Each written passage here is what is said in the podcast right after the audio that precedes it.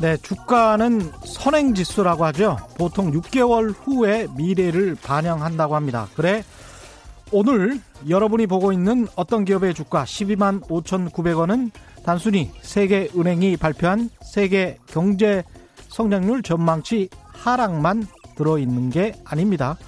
거기에는 수많은 죽음의 관들이 놓여있는 이탈리아 성당 지하나 코로나19로 하루 900명 가까운 사람이 죽은 미국 매출이 10분의 1 수준으로 떨어져 버린 우리나라 중소기업 사장님의 한숨이 녹아 있습니다.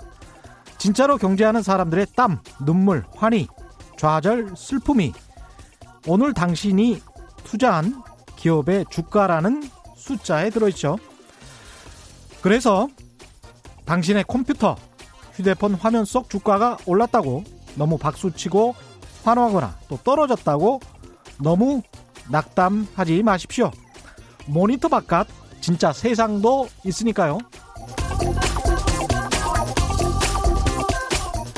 안녕하십니까. 세상에 이익이 되는 방송 최경령의 경제쇼 출발합니다. 저는 진실탐사 엔터테이너 최경령입니다. 유튜브 오늘도 같이 갑시다.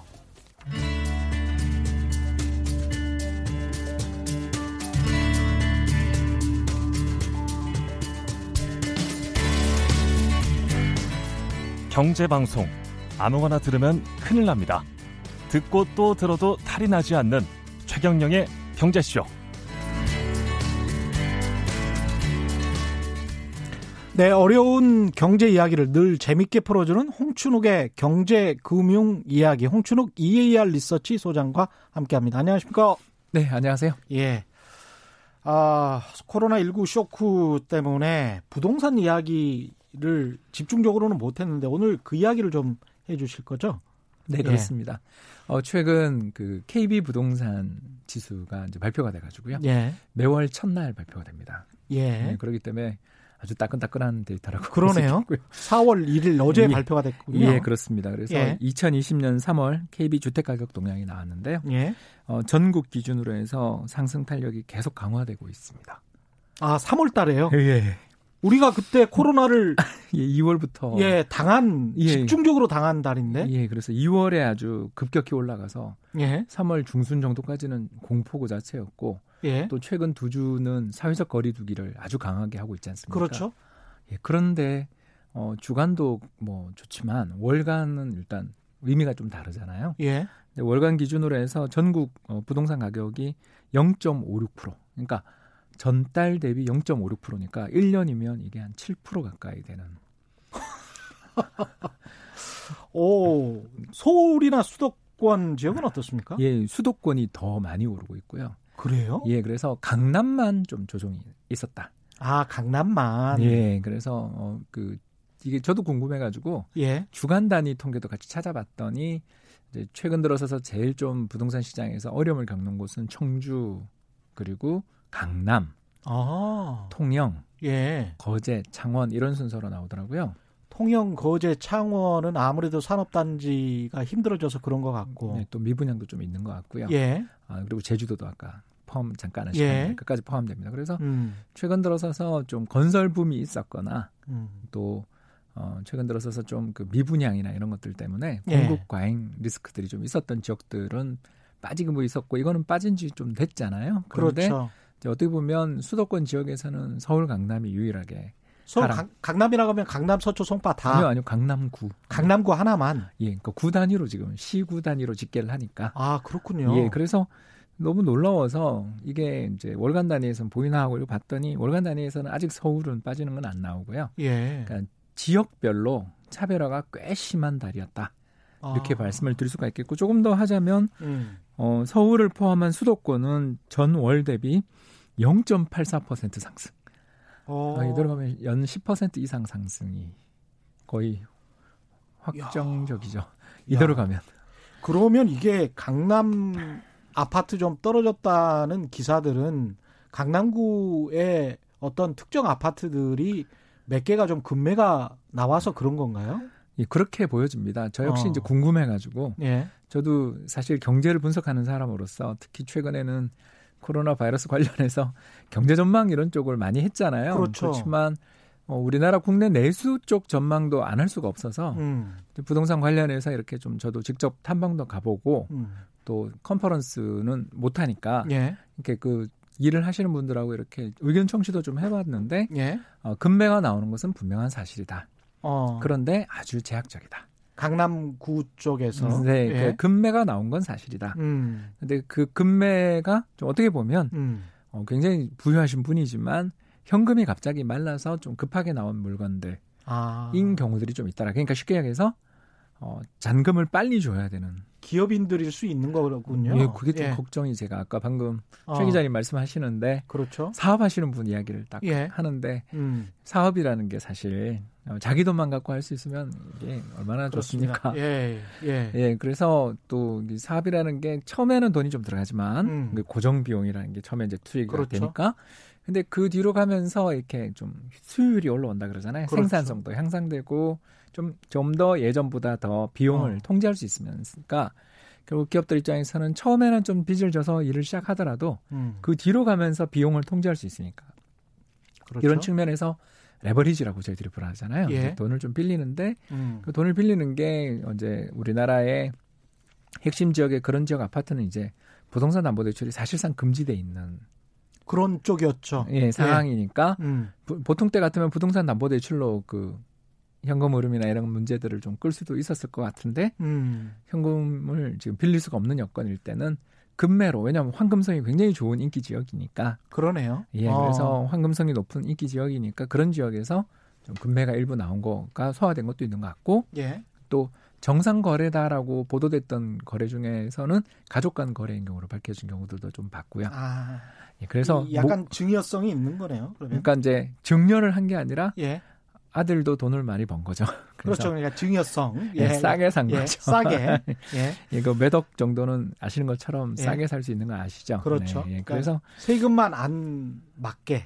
네 그런 예. 거죠. 예. 부동산이라는 게 사실은 좀 인기 있는 향, 음. 동, 또 층 따라서 같은 단지에서도 또는 같은 뭐 동네에서도 가격 차이 굉장히 큰것 그렇습니다. 때문에 예. 약간의 그 정도 가격 차이들은 있을 수 있는 거래다라고 생각했었는데 음. 일단 제가 이렇게 공부해 본 바로는 어, 최 기자님 말씀하신 것처럼 의문에 좀 답을 하자면 있다. 음. 없는. 건 아니다. 근데 어. 그쪽에서 집중된 걸 보면 음. 두 가지인 것 같더라. 하나는 대출이 막혔거나 예. 그러니까 거기가 이해가 되더라고요. 음. 15억 이상 아파트는 사실상 우리나라에 지금 대출 안 되니까 음. 이제 그두 번째는 어, 최근 이번에 코로나19 바이러스 사태 때문에 사업하시는 분들 쪽에서 현금 흐름이 끊기거나 어려움을 겪는 일시적인 어려움에 처해서 좀 위험이 퍼- 커질 때는 그 집값을 조금 손해를 감수하고라도 빨리 사업을 유지하는 게 더 나은 선택일 수 있다는 생각에서 나오는 매물들도 있겠구나. 그리고 이건 음. 오늘 이야기 이제 그 핵심 내용이지만 핵심이네요. 핵심 예. 내용이지만 앞으로도 더 볼 수도 있겠구나. 예. 그래서 이걸 전체로 볼 거냐 음. 라고 이야기하면 이건 좀 제가 봐서는 대출 막혀서 생긴 일부 지역 문제인 것 같은데 예. 전체로 다 확산될 것이냐 이런 음. 부분에 대해서도 오늘 고민이. 공부를 좀 해보면 좋지 않겠나 생각이 들었습니다. 세계 경제 상황과 국내 부동산 특히 이제 강남이라는 음. 곳의 아파트 시장과의 상관관계 같은 경우도 이야기가 좀 될 수 있을 것 같습니다. 그 이렇게 경제가 위기면 일반적으로는 부동산 가격도 뭐 떨어진다 이렇게 믿고 있었는데 아, 그거는 아닌가 보죠. 그럴 때도 있고 아닐, 아닐 때도, 때도 있다. 있다. 예, 이게 이제 그렇겠죠. 그 이코노미스트 경제 분석가라는 사람이 이렇게 말을 어, 이렇게 흐릿하게 해요. 네. 이렇게 이야기하시겠지만 어, 과거 이제 우리나라 부동산 가격이 전국적으로 좀 조정을 크게 받았던 시기가 사실 두 번밖에 없거든요. 예. 이 말에서 벌써 우리가 하나 어, 음. 아이디어를 얻을 수 있는 게 예. 아, 부동산이라는 게 일부 지역 지역에선 금매도 나오고 해서 가격 조정이 크게 나올 수는 있지만 음. 전국적인 단위로 보면 되게 안정적으로 움직이는 경우가 많구나 그렇군요. 이렇게 볼수 예. 있겠고 음. 먼저 이제 2008년부터 이야기를 조금 해봐야 되겠죠. 2008년요? 예. 예, 왜냐하면 금융위기. 이제, 예. 어, 전국 단위로 우리나라가 부동산 가격이 그래도 크게 좀 조정을 받았던 시기는 97년 외환위기와 2008년 글로벌 금융위기 두 번 정도를 둘 수가 그렇습니다. 있는 예. 것 같고 예. 그 뒤에 이제 뭐 서울 강남에 빠졌냐 이렇게 물으면 2013년에 이른바 하우스푸어 사태 뭐 이런 예. 것들도 우리가 염두에 둘 수 있겠지만 그건 지역별로는 그렇지만 그때 전국 단위 부동산 가격은 빠진 적이 없었거든요. 예. 음, 그렇기 때문에 음. 2008년을 지금 우리 또 경제 상황이 예. 어, 물론 저는 2008년이랑은 전혀 다른 종류의 경제 충격이라고 생각하지만 음. 아무튼 성장률이 둔화될 수 있는 상황이라는 것만 보면 비슷할 수도 있으니까 예. 2008년 사례를 이제 좀 이야기해 보겠습니다. 2008년 사례를 볼 때 경기를 이야기할 때 이제 저희가 제일 많이 바라보는 지표가 경기 동행 지수라는 걸 보게 되는데요. 경기 동행 동행 지수요. 예. 예. 그래서 불과 이제 그저께 음. 어저 통계청에서 발표했는데 최근에 굉장히 우리나라 경기 동행 지수가 아주 가파르게 잘 올라가다가 음. 어 그냥 안타깝게도 급전직하해서 기준선인 100을 밑돌았다는 뉴스는 보도 예. 들으셨을 것입니다. 예.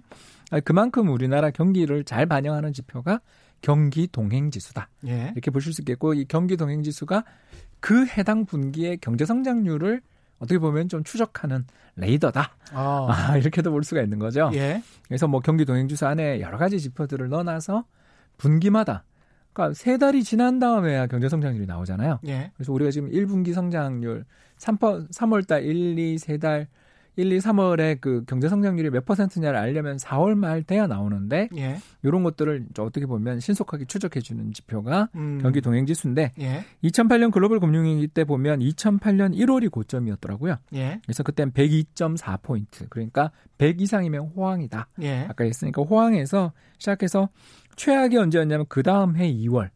아, G20 그다음에 2월. 2월. 네, G20 회담이 딱 떠오르죠. 그죠? 아. 그렇습니다. 그래서 9월에 Lehman Brothers가 9월 망해- 15일이죠. 예, 망했고. 잊을 수 없는 그날이 우리 예. 추석 때였습니다. 예. 그래서 저도 이제 예. 그때 모은행 dealing room에서 일할 때였는데 예. 뭐 하루도 못 쉬고 나왔던. 음. 나와서 왜냐하면 다른 나라는 거래가 되고 있으니까. 그렇죠. 예. 네, 그래서 그 패닉에 빠지고 그 뒤에 이제 Citi 음. 또 Bank of America 예. AIG라고 불리는 미국 금융시장의 3대장들이 모두 그렇죠. 공적 자금 투입되는 걸. 예. 네, 그때가 바로 리만 사태 때입니다. 그래서 그렇습니다. 리만 예. 사태가 발생하기 8달 전이었던 1월부터 음. 경제는 좀 나빠지기 시작했다. 예. 그리고 가파르게 나빠져서 그 다음에 2월, 2009년 2월이 바닥이었는데 음. 그때 얼마냐 97.7포인트. 그러니까 한 5포인트 정도 떨어진 거죠. 예. 아, 상당히 큰 거죠. 예. 그래서 102가 97이 된 거니까 예. 상당히 큰데 음. 그러면 경제 성장률도 우리 그때 기억나시겠습니다만 2008년 4분기 같은 경우는 전분기 대비 연율로 마이너스 10% 마이너스. 이상 예. 어, 성장률이 굉장히 부진했죠. 예. 예, 그렇게 우리가 어려웠는데 주택 가격은 놀라웠습니다.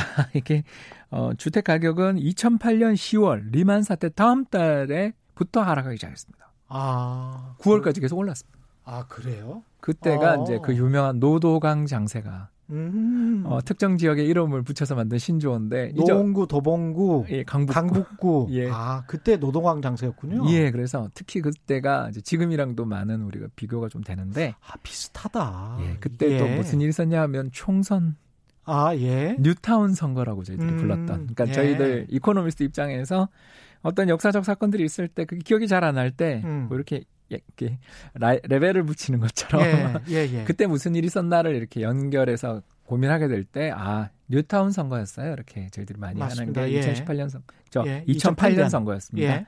그래서 2008년 당시에 어, 강북 지역을 중심으로 해서 그러니까 강남만 오르던 부동산 시장이 음. 이른바 버블 세븐이라고 불리는 신도시 주변 지역들과 강북 지역까지 전국적인 주택 가격의 급등이 벌어지던 시기가 예. 2008년에 출현을 했어요. 그러니까 음. 우리가 와, 이 말만 들어도 리만 사태 때 주식 가격이 55% 빠지고 예. 경제 성장률이 아까 말씀드린 것처럼 전분기 대비 기준이지만 마이너스 15% 가까이까지 떨어지는 예. 격렬한 경기 변동이 출현했으니까 주택 시장은 어떨까 하고 궁금하잖아요. 그래서 2008년 10월부터 빠지기 시작해서 바닥이 언제냐면 2009년 3월 늦죠. 그러니까 음. 경기 바닥이 2월인데 주택 바닥은 3월 확실히 이게 후행이군요. 후행입니다. 예. 오늘 벌써 하나 이야기를 해볼 수 있죠. 그래서 예. 한 뭐, 고점에서의 후행성을 따지면 한 8개월, 9개월 후행했고 8개월, 9개월. 예, 그런데 바닥은 바로 같이 찍은 왜냐하면 그때 이제 너무 주식시장이 강하게 음. 올라오면서 예. 주택시장도 어, 반등했던 것 같습니다. 근데 제가 이제 놀라웠던 것은 음. 6개월간 이제 빠졌잖아요. 10월부터 예. 9월에 고점을 치고 10월부터 그 다음에 3월까지 쭉 빠졌으니까 6개월 빠졌는데 그 6개월 동안 하락률이 얼마냐? 음. 1.4%다. 1.4%밖에 안 돼요? 어, 그래서 예. 이런 걸 우리가 놓고 보면 예.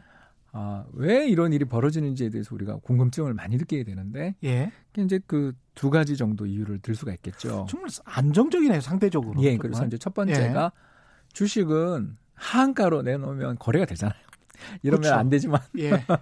예. 그 시장가라고 저희들이 부르는 예. 주문이 있습니다. 음. 이거는 지금 사자는 가격이 있으면 거기에 그냥 팔겠습니다. 그렇죠. 라는 그런 주문이면 좀 이 시장가 주문은 굉장히 급하게 팔 때 이제 음. 저희들이 시장가 주문으로 내다 팔았다. 예. 뭐 또 누가 매물을 던졌다 이렇게까지 표현하게 되는데 예.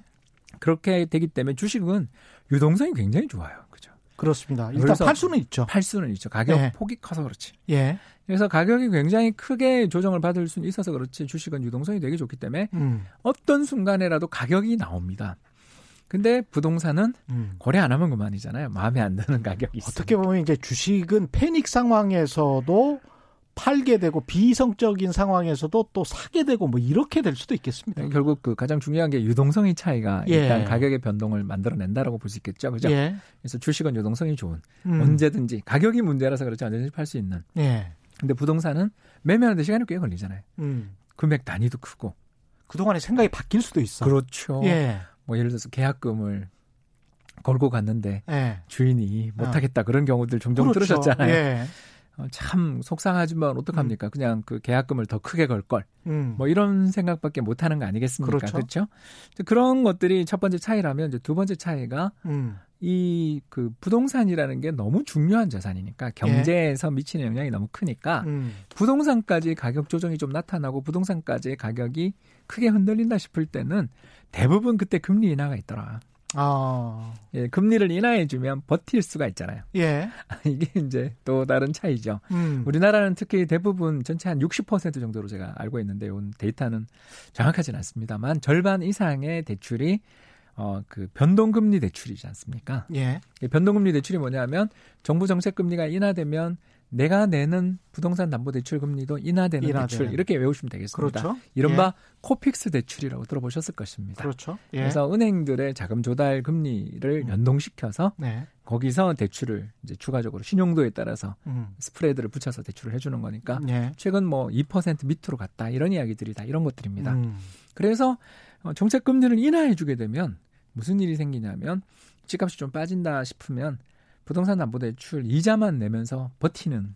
음. 왜냐하면 이자 부담이 굉장히 적으니까. 예.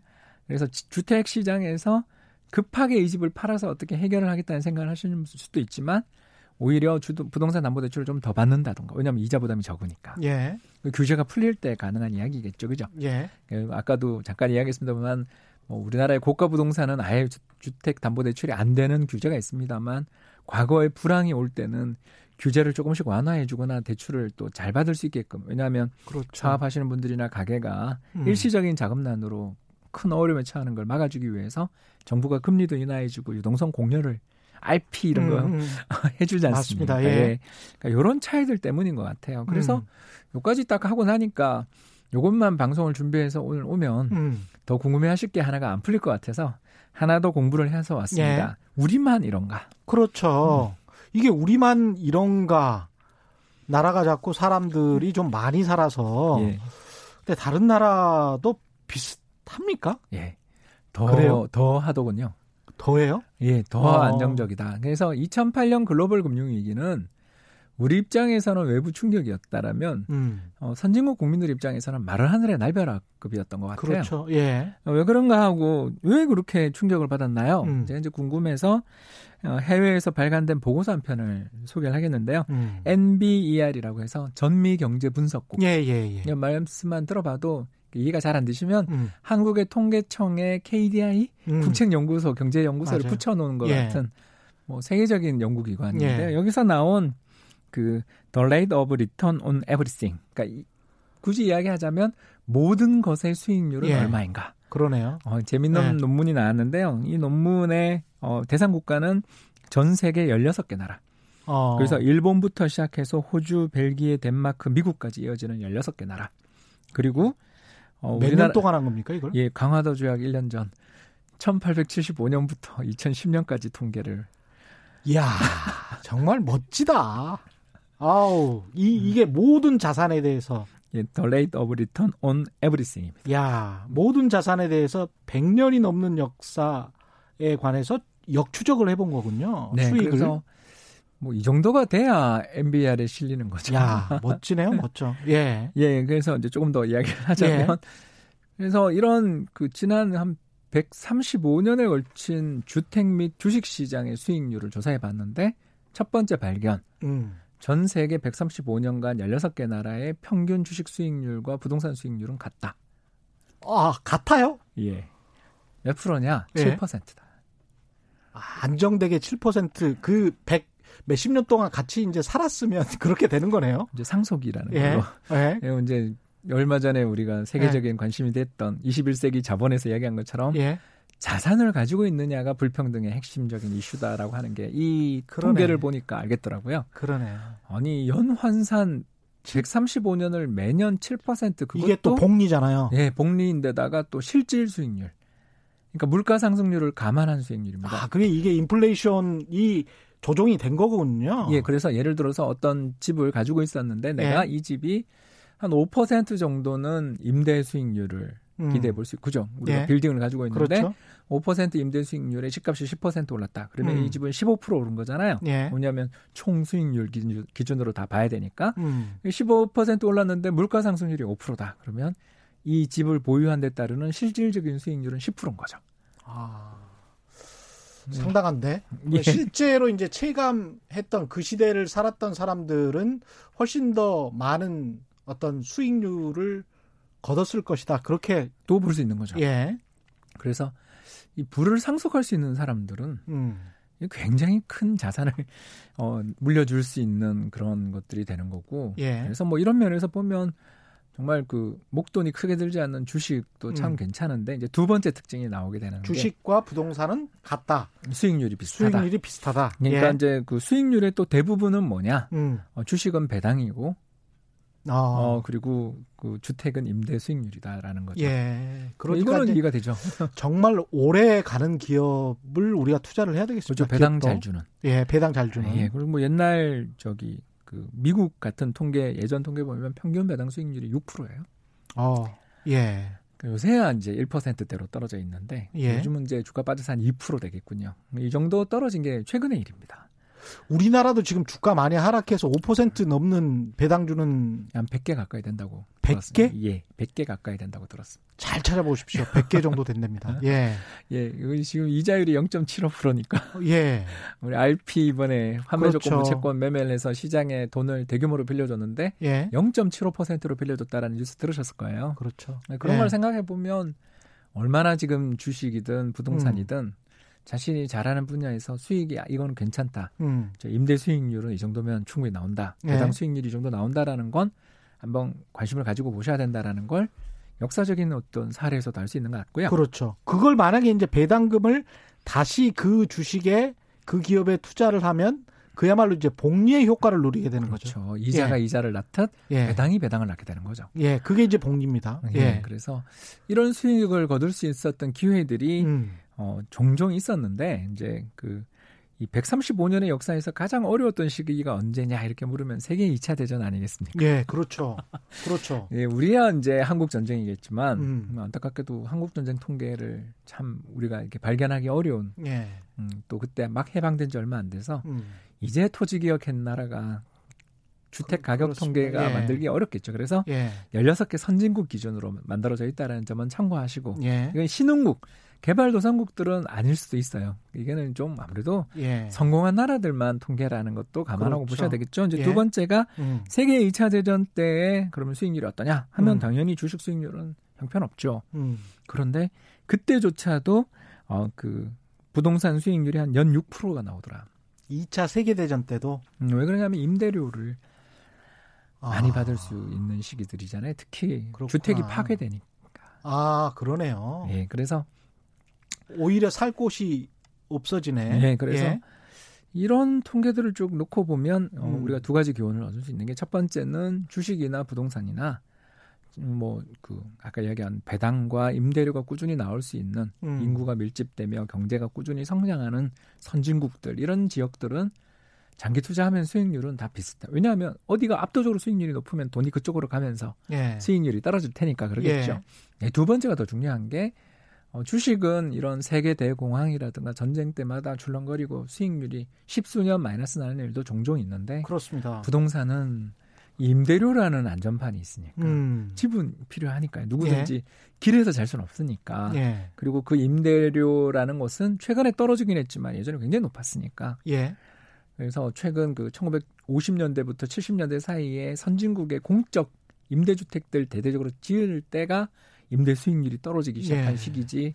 사실 그 이전에는 다 민간에서 공급해주고 또 80년 이후 대처리즘이나 레이거노믹스가 시작되며 음, 음. 정부 당국들이 공공주택 건설을 서구 선진국 기준 줄어든 다음부터는 다시 임대 수익률이 2절보다 굉장히 높잖아요. 예. 음, 이런 것들을 생각해 보면 아, 우리만 그런 게 아니라 음. 세계적으로 일단 고소득 국가, 이거는 이제 고소득 국가라고 합시다. 예.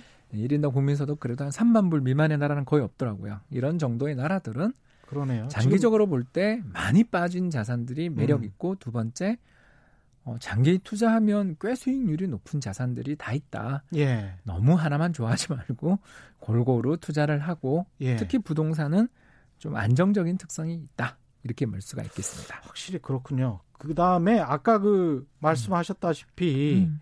경기에 비해서 이렇게 후행성을 지니는데 음. 이게 지금 암시하는 게 3월에 우리가 주식 시장이 폭락을 했잖아요. 그렇습니다. 그럼 아까 한 9월, 9개월 정도 본다면 올 겨울을 오히려 부동산 시장은 더 조심해야 되나요? 어떻게 네. 보십니까? 저도 그게 궁금하더라고요. 예, 그래서 예. 하나의 사례만 갖고 판단하면 위험하잖아요. 예. 그렇지 않습니까? 그렇죠. 기자님? 그래서 이번에는 97년 외환위기도 한번 조사를 해봤습니다. 아, 오케이. 두 예. 번 그랬으니까. 두 번이니까. 예, 우리 경제 지난 한 40년 동안 음. 근데 1980년에는 주택 가격 통계가 없었으니까 예. 그건 이제 예외로 하고 보면 대략 우리나라 지난 한 40년 정도의 부동산 가격 통계들을 놓고 보면 마이너스가 두 번 났는데 크게 봐서 음. 97년 한 번, 2008년 한 번 났다. 예. 그러면 이제 97년도 한 번 보는 게 예의지 않습니까? 그렇죠. 래서 이걸 보러 가겠습니다. 예. 그래서 이제 97년에는 9월 달이 우리나라 경기의 최고치였더라고요. 9월 달이 104포인트. 예. 와, 굉장히 좋았던 거죠. 104포인트. 그러니까 우리도 마른 하늘의 날벼락이었던 것이 그렇게 경기 순환에서 볼때 예. 경기 동행 지수가 104면 102 기준인데 그보다 한 4%나 높다는 거니까 굉장히 그렇죠. 경기가 좋았죠. 아니 거- 그때는 사실 저 달러 대비 우리 원화가 막 700원 하고 그랬잖아요. 예, 한때 600원대. 600원대까지 얼마나 저 밖에 나가서 쓰기가 좋았던 지금 1200원인데. 예, 게다가 또 여행 자유화 도 80년대 말부터 그렇죠. 시작됐죠. 예. 그래서 굉장히 좋았던 경기였는데 그게 안타깝게도 이제 97년 10월에 홍콩 외환 위기부터 그렇죠. 시작되면서 우리가 예. 결국 이제 12월에 공, 그 IMF 구제금융 받았잖아요. 음. 그때 얼마까지 떨어지냐면 한 해 뒤 98년 8월이 바닥인데 그때 전 증권사에 있었어요. 예. 그때 종합주가 지수가 260포인트였습니다. 아. 260포인트. 예, 263포인트였습니다. 잊을 수가 없죠, 저는. 와. 그때 어, 역사적 바닥 시점이네요. 예, 그때 예. 어, 경기 동행 지수가 93. 93. 사상 최저치입니다, 이게. 음. 예, 그래서 얼마가 빠졌냐면 104가 93이니까 예. 11% 11포인트가 빠진 거죠. 아, 아까 그 2008년 같은 경우는 한 102, 7포인트, 102가 아, 5포인트 정도였고요. 그렇죠. 음. 102가 97 정도 된 예, 거니까. 5포인트가 조금 안 됐습니다. 예. 그걸 생각하면 뭐 역사적인 대폭락이 97년에 있었죠. 예. 네, 그때 이제 주택 가격 지수를 찾아봤습니다. 음. 그랬더니 한달 뒤인 97년 10월이 정점이었던 거죠. 왜냐하면 외환위기 때는 확실히 바로 충격이 예. 부동산 시장에도 왔습니다. 그러니까 그 직접적이었잖아요. 예, 그래서 예. 9월이 경기의 고점이었는데 어. 어, 10월이 주택 시장 고점이었던 거죠. 예. 음, 그리고 1년이 지난 98년 12월 그러니까 음. 8월이 바닥이었는데 다음 해 12월이 바닥이었던 거죠. 예. 그래서 아 이번에는 확실히 후행성이 강하더라고요. 음. 이런 것들을 알아두시면 되겠고 그때 우리나라 주택 가격 변동률은 마이너스 12%. 마이너스 12%? 예, 우리나라 역사상 가장 힘든 시기였다라는 게 97년이다라고 볼수 이게 지금 게 지수가 마이너스 12%면 정말 한 절반으로 떨어진 진- 아파트도 있다는 이야기네. 그게 경매가 많았죠. 예. 그 빚을 못 갚아서 그렇습니다. 경매에 넘어갔던 집들. 거기다가 이제 IMF 때 그 외국인들이 이른바 담보 채권을 다시 증권으로 만들어 가지고 팔아서 그걸 가지고 그 주택이나 건물의 10분의 1, 맞습니다. 막 20분의 1 가격으로 그 주택이나 건물을 다 먹어버리는 그런 그게 신, 신, 최신 금융기법 뭐 이래가지고 배웠었잖아요. 예, 우리가. 그때 이제 사모펀드들이 또 들어왔죠, 우리나라에. 예. 그래서 그 이름만 되면 다 아는 예. 어, 그런 사모펀드들이 한국을 대표하는 또 그 건물들을 다 사들였던 곳이 맞습니다. 예. 그래서 뭐 광화문에 있는 예를 들어서 무슨 무슨 파이낸스 센터라든가 맞습니다. 누- 진짜 눈물 나는 일이에요. 완전히 그냥 넉넉고 있다가 당해버렸어요. 이게. 또 서울역 앞에 또 예. 예, 그 빌딩도 그렇고요. 그렇죠. 어, 예. 예. 그래서 한국을 대표하는 수많은 빌딩들이 그렇게 외국인 투자자의 손에 넘어가게 됐었던 이유가 어, 전국에 그러니까 서울부터 저기 산골에 있는 마을, 바닷가 마을에 있는 우리나라를 대표하는 모든 지역들의 평균 주택 가격이 13% 가까이 빠졌다라는 것은 경제가 정말 말도 못하는 충격. 그래서 그러네요. 2008년은 예. 글로벌 금융위기는 1.4% 집값이 빠졌는데 음. 어, 이 97년 외환위기 때는 13% 가까이 빠졌다라는 것에서 우리는 한 가지 교훈을 이제 얻을 예. 수 있는 것 같아요. 바로 금리가 부동산 시장에 정말 중요하구나. 아, 그때 정말 고금리였습니다. 25%까지. 예. 삼성전자가 발행한 회사채가 24.9%에 거래된 걸 제가 기억 있습니다. 그래요? 그때 삼성전자와 삼성전자 계열사들이 예. 증자했던 거 혹시 기억나세요? 아, 그때 주식도 새로 있습니다. 발행했습니다. 그래서 그때 삼성전자 신주를 3만 원에 받았죠. 예, 지금 주가로 5천 원짜리였잖아요, 그때는 또. 예, 그럼 지금 주가로 하면 200만 원 좀 더 예. 대에 있는 주가니까 그렇죠. 요즘 많이 빠져서도 200만 원이 예. 넘으니까 예. 그러니까 이제 그 저희들이 이야기하는 100배 주식이라고 하는 주식 그러네요. 그때 증자 받으신 분들이 인생의 승자들이죠. 그렇습니다. 예. 그래서 그때 이제 지금 SDI 삼성전관 음. 같은 경우도 25%의 채권 발행하는 걸 제가 이제 소화시키고 했던 기억이 나는데요. 삼성 SDI의 전신이 삼성 정관입니다. 예, 예. 예. 예. 그때 참 그때도 좋은 회사였죠. 예. 그 뒤에 특히 환율이 2,000원이어서 수출이 너무너무 잘 돼서 그 공장- 불안관 TV 많이 만들고 그랬었던 예. 회사입니다. 예. 공장을 더 지어야 될 정도로 예. 잘 돌아갔는데도 금리 25%였습니다. 아휴, 예, 그런 상황에서 부동산은 안 되는 거죠. 어쩔 수가 없네. 그리고 반대로 2008년 글로벌 금융위기 때는 그때 우리나라 정부 정책 금리가 5%대였지 않습니까? 예. 5.25%였던 게 2%까지 낮췄던 거 예. 기억나세요? 그러네요. 미국이 떨어뜨리고 제로금리. 우리가 떨어뜨리고 미국은 예. 제로 금리 예. 0%까지 떨어뜨리고 예. 한국은 2%까지 떨어뜨렸죠. 음. 그래서 아 부동산 시장이 상대적으로 주식에 비해서 안정적인 이유를 이제 오늘 발견하는 게 첫 번째가 강 우리 누구나는 집은 가지고 있어야 되잖아요. 예. 일식주 중에 하나라 임대료 수입이라는 게 존재하기 때문에 예. 굉장히 가격이 떨어진다 그러면 이 임대료 수입이라는 게 바로 계산이 나오니까 예. 저가 매수가 잘 들어오는 시장이겠구나. 유동성은 좀 떨어질지 모르지만 예. 여기는 상대적으로 안정적인 특성이 있구나. 음. 이렇게 이제 우리가 하나 배웠다면 두 번째가 아 이게 금리를 이렇게 낮춰줄 수 있느냐 없느냐가 부동산 시장의 충격을 좌우하는 요인이구나. 그러네요. 그렇게 볼 수 있는 것 같아요. 예. 그럼 미국은 2008년에 왜 그렇게 어려웠어요라고 어떤 분이 물으실 것 같아서 예. 미리 대답을 하자면 거기는 고정금리 대출이 대부분입니다. 그렇습니다. 예. 예. 네, 그래서 그때 당시 미국의 금리를 낮춰줄 수가. 없었습니다. 예. 그래서 미국의 정책 금리가 5.25%였거든요. 음. 그러니까 부동산 담보대출 금리는 6%대 이상이었고 특히 subprime mortgage라고 불린 신용 등급이 좀 낮으신 낮은, 분들의 예. 대출은 10%대가 일반적이었습니다. 음. 그런데 주택 가격은 빠지는데 금리는 조정이 안 되니까 그렇죠. 집값 빠졌는데 금리 인하 안 해주잖아요. 음. refinancing이라고 부르는데 그런 예. 거 못 하니까 속절없이 경매 처분돼서 3천만 호 가까운 집들이 예, 그때 당시 막 그 위기에 처했다. 그리고 예. 실제로 경질 처분이라고 유질 처분이라고 해서 음. foreclosure 당한 음. 어, 집을 뺏기신 분들은 800만 호 가까이. 그때 이후에 트레일러 타고 그냥 이렇게 농장 비슷한 곳에서 사시는 분들도 꽤, 지금도 많, 지금도 꽤 많습니다. 예. 지금도 뭐 물론 이제 지금 사례는 이제 실리콘밸리처럼 너무 너무 예. 임대료가 비싼 지역들 같은 경우에 그러신다 그러는데 음. 아무튼 이런 점들을 놓고 보면 아, 부동산 시장이라는 게 후행성이 있다.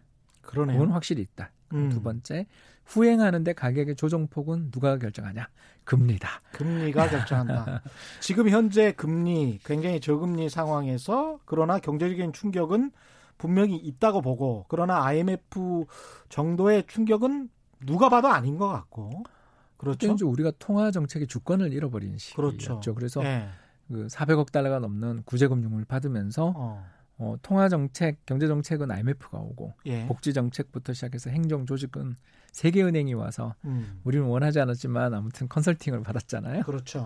그래서 제가 일했었던 뭐 국민연금 그 기관도 예전 재경원 산하에 있었다가 보건복지부 산하로 간 게 다 그때 일이고요. 음. 그러니까 이런 식으로 우리나라 자체에 대해서 크게 손질을 했는데 참 고통스러운 과정이었지만 그 중에서도 가장 고통스러운 게 금리였다. 예. 그래서 기업들도 너무 어려웠고 음, 경제가 어려워졌다. 그리고 음. 미국이 2008년 글로벌 금융위기 때 그렇게 조정받은 것도 금리 부담을 낮출 수 있는 방법들이 고정금리 대출일 경우에는 잘 없어서 음. 그런 부분이 있었다라고 볼 수 있겠습니다. 그러면 이제 가을이나 겨울에 우리가 어느 정도 조정을 받을까 한국의 부동산 시장이 그게 약간은 감이 옵니다. 지금 그렇죠. 예. 저는 그래서 두 개로 나눠봐야 된다. 음. 이게 제 입장이고요. 예. 그래서 그 경기에 민감하고 음. 아까 잠깐 제가 그 급매물 이야기했잖아요. 예. 경기에 민감하며 이자율 수준에 있던 인하 이런 거에 혜택을 못 받는 곳은 충격이 있을 수 있겠다.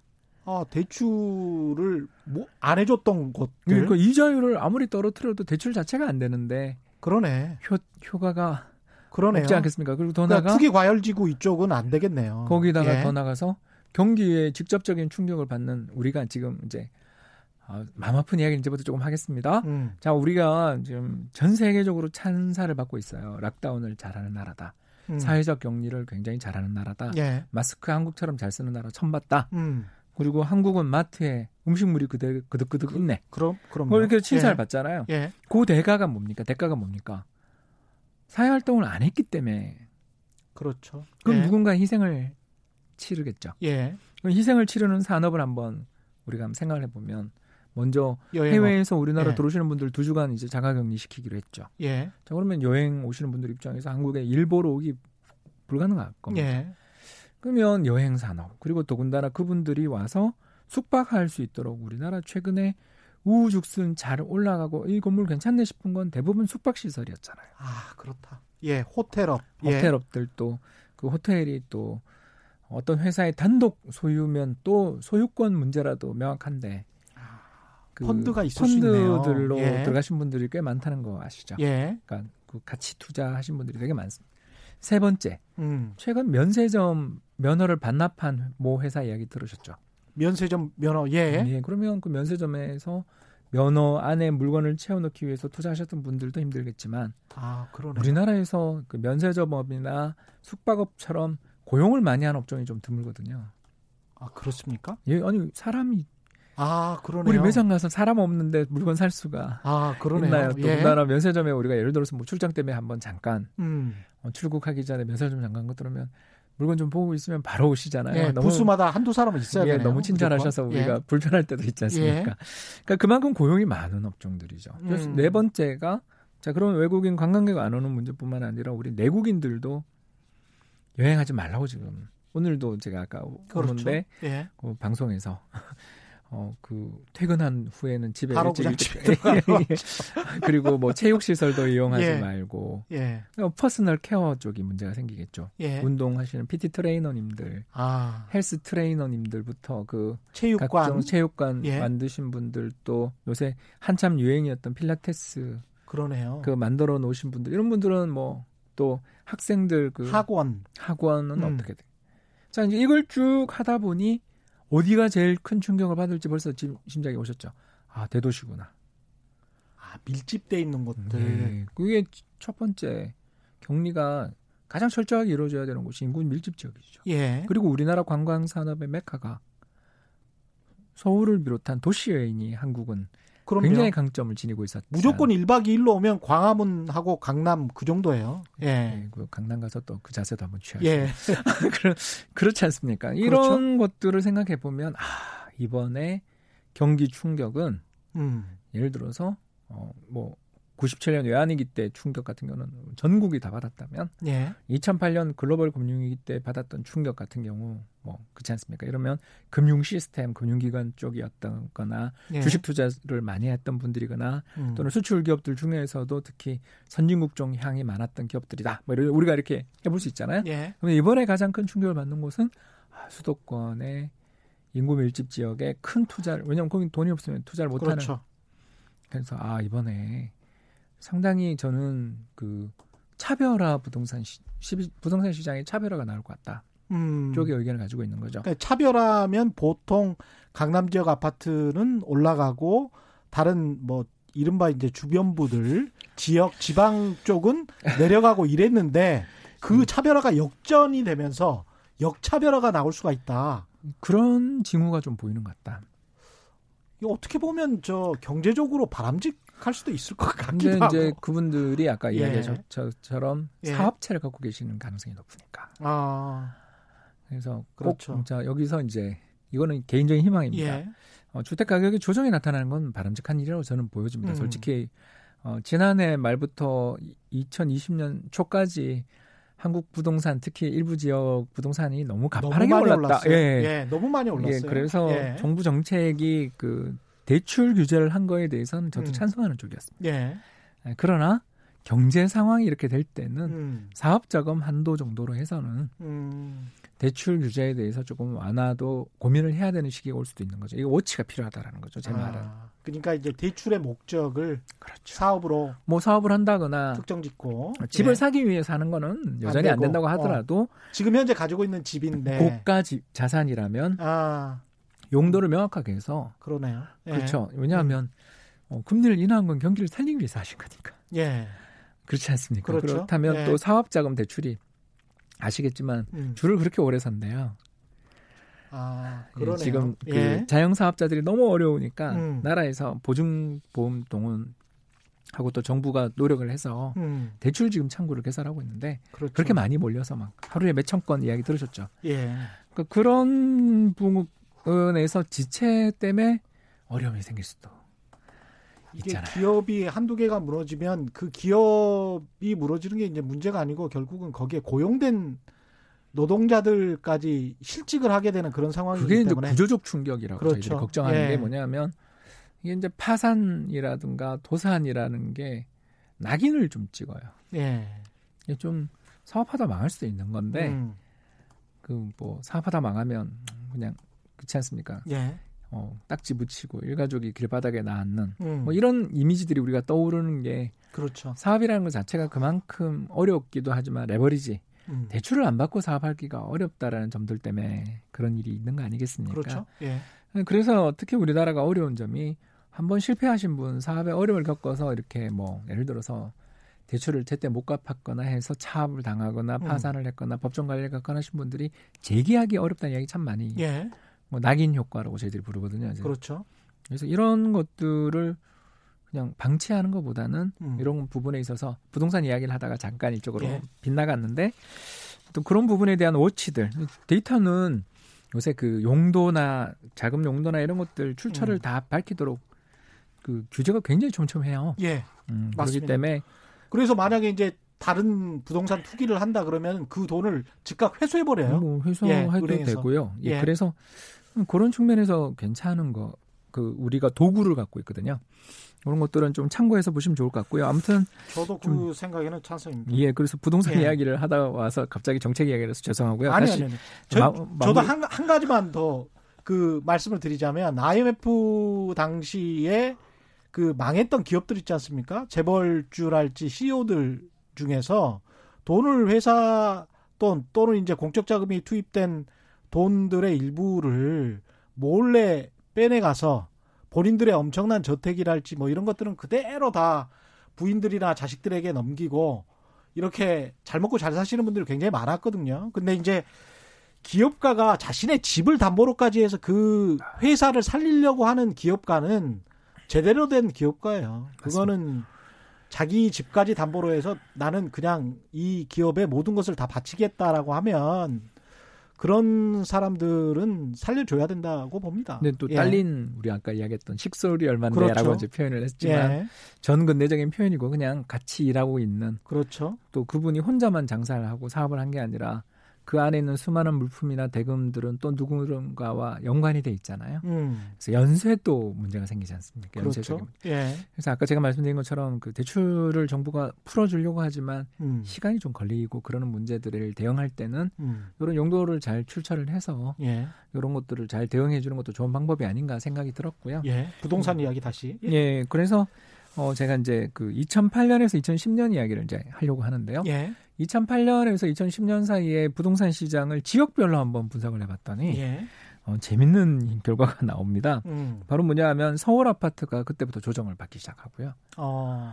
반대로 지방 광역시 부동산 지수를 저희가 계산해봤더니 382, 580까지 음. 그러니까 거의 한 어마어마하게 그 많이 올랐다 정도만 말씀을 어, 되게 지방은 오르고. 예, 그때 이제 왜 그랬냐면 아까 우리가 이야기했던 것처럼 예. 2008년 이후에 세계에서 가장 경기가 좋았던 게 중국이 좋았죠. 예. 그 4조 위엔 규모의 대대적인 경기 부양을 해가지고 예. 중국이 세계 경제를 먹여 살리는 시기가 잠깐 출현했어요. 음. 그때 흔히 유명한 장세가 차화정 장세가 출현했어요. 차화정 맞다. 예. 예, 기억나요. 예, 그 저는 예. 이제 자동차, 맨날 기록을 화학, 해두는 습관을 예. 지니고 있어서 정유. 예. 예, 그 산업들이 남동 해안 벨트에 또 다 그러네요. 그래서 지방 광역시 부동산 가격이 급등한 반면 예. 서울은 음. 상대적으로 주택 가격이 조정을 받았던 일들이 출현을 한 적이 있었습니다. 음. 이런 걸 우리가 놓고 보면 이번 코로나 사태가 어떻게든 잘 진정되기를 바라는 마음은 우리 똑같다. 예. 그러나 나쁜 가정도 시나리오도 대비해두죠. 예. 그리고 서울 수도권이 안타깝게도 이번에 가장 충격을 받았던 제가 말씀드린 다섯 개 정도 산업이 서울 수도권에 많이 밀집돼 있다라는 것들도 염두에 두셔야 될 것 같다. 예. 물론 혜택을 보는 사람도 있어요. 음. 그 IT, BT, 바이오테크놀로지나 정보통신 산업들은 그렇죠. 이번에 최대 수혜 산업이에요. 그리고 그 그렇죠. 산업들도 서울 수도권에 특히 테헤란 그렇습니다. 전부 다 예. 많습니다. 예. 다만 제가 상대적으로 어느 산업이 피해를 맞췄느냐에 포커스를 맞춘 것 뿐이에요. 음. 다 여기가 어, 예전 같지 않을 거야 이렇게 단정 지을 수는 없지만 예. 상당히 큰 산업에 충격을 받았던 지역들은 2008년에서 2013년 사례를 딱 보더라도 음. 아, 앞으로 경기 회복이 어느 쪽에서 나올지 아직 잘 모르지만 피해 산업은 우리가 알 수 있으니까 예. 그 산업들의 밀집 지역들, 인구 밀집 지역들은 상대적으로 경기가 역전될 수도 있겠구나. 음. 그런 부분들을 염두에 두면 주택 시장이든 이런 것들을 볼 때 도움이 되지 않을까. 그래서 오히려 이번 코로나 19로 우리 그 최경련 경제쇼 유튜브 댓글에도 항상 그런 이야기거든요. 아 지역은 뭐 아파트 가격 한- 하나도 안 올랐어요. 다 떨어졌어요. 뭐 이런 이야기 많고 그 다음에 이제 서울 강남 아파트와 비교해서 너무나 그 불평등이 심하니까 거기에 따르는 어떤 격차감, 소외감 이런 것들을 말씀을 하시는데 판이 이렇게 바뀌면서 코로나 19로 오히려 그런 것들이 더 좋아질 수 있겠다 그런 생각도 듭니다.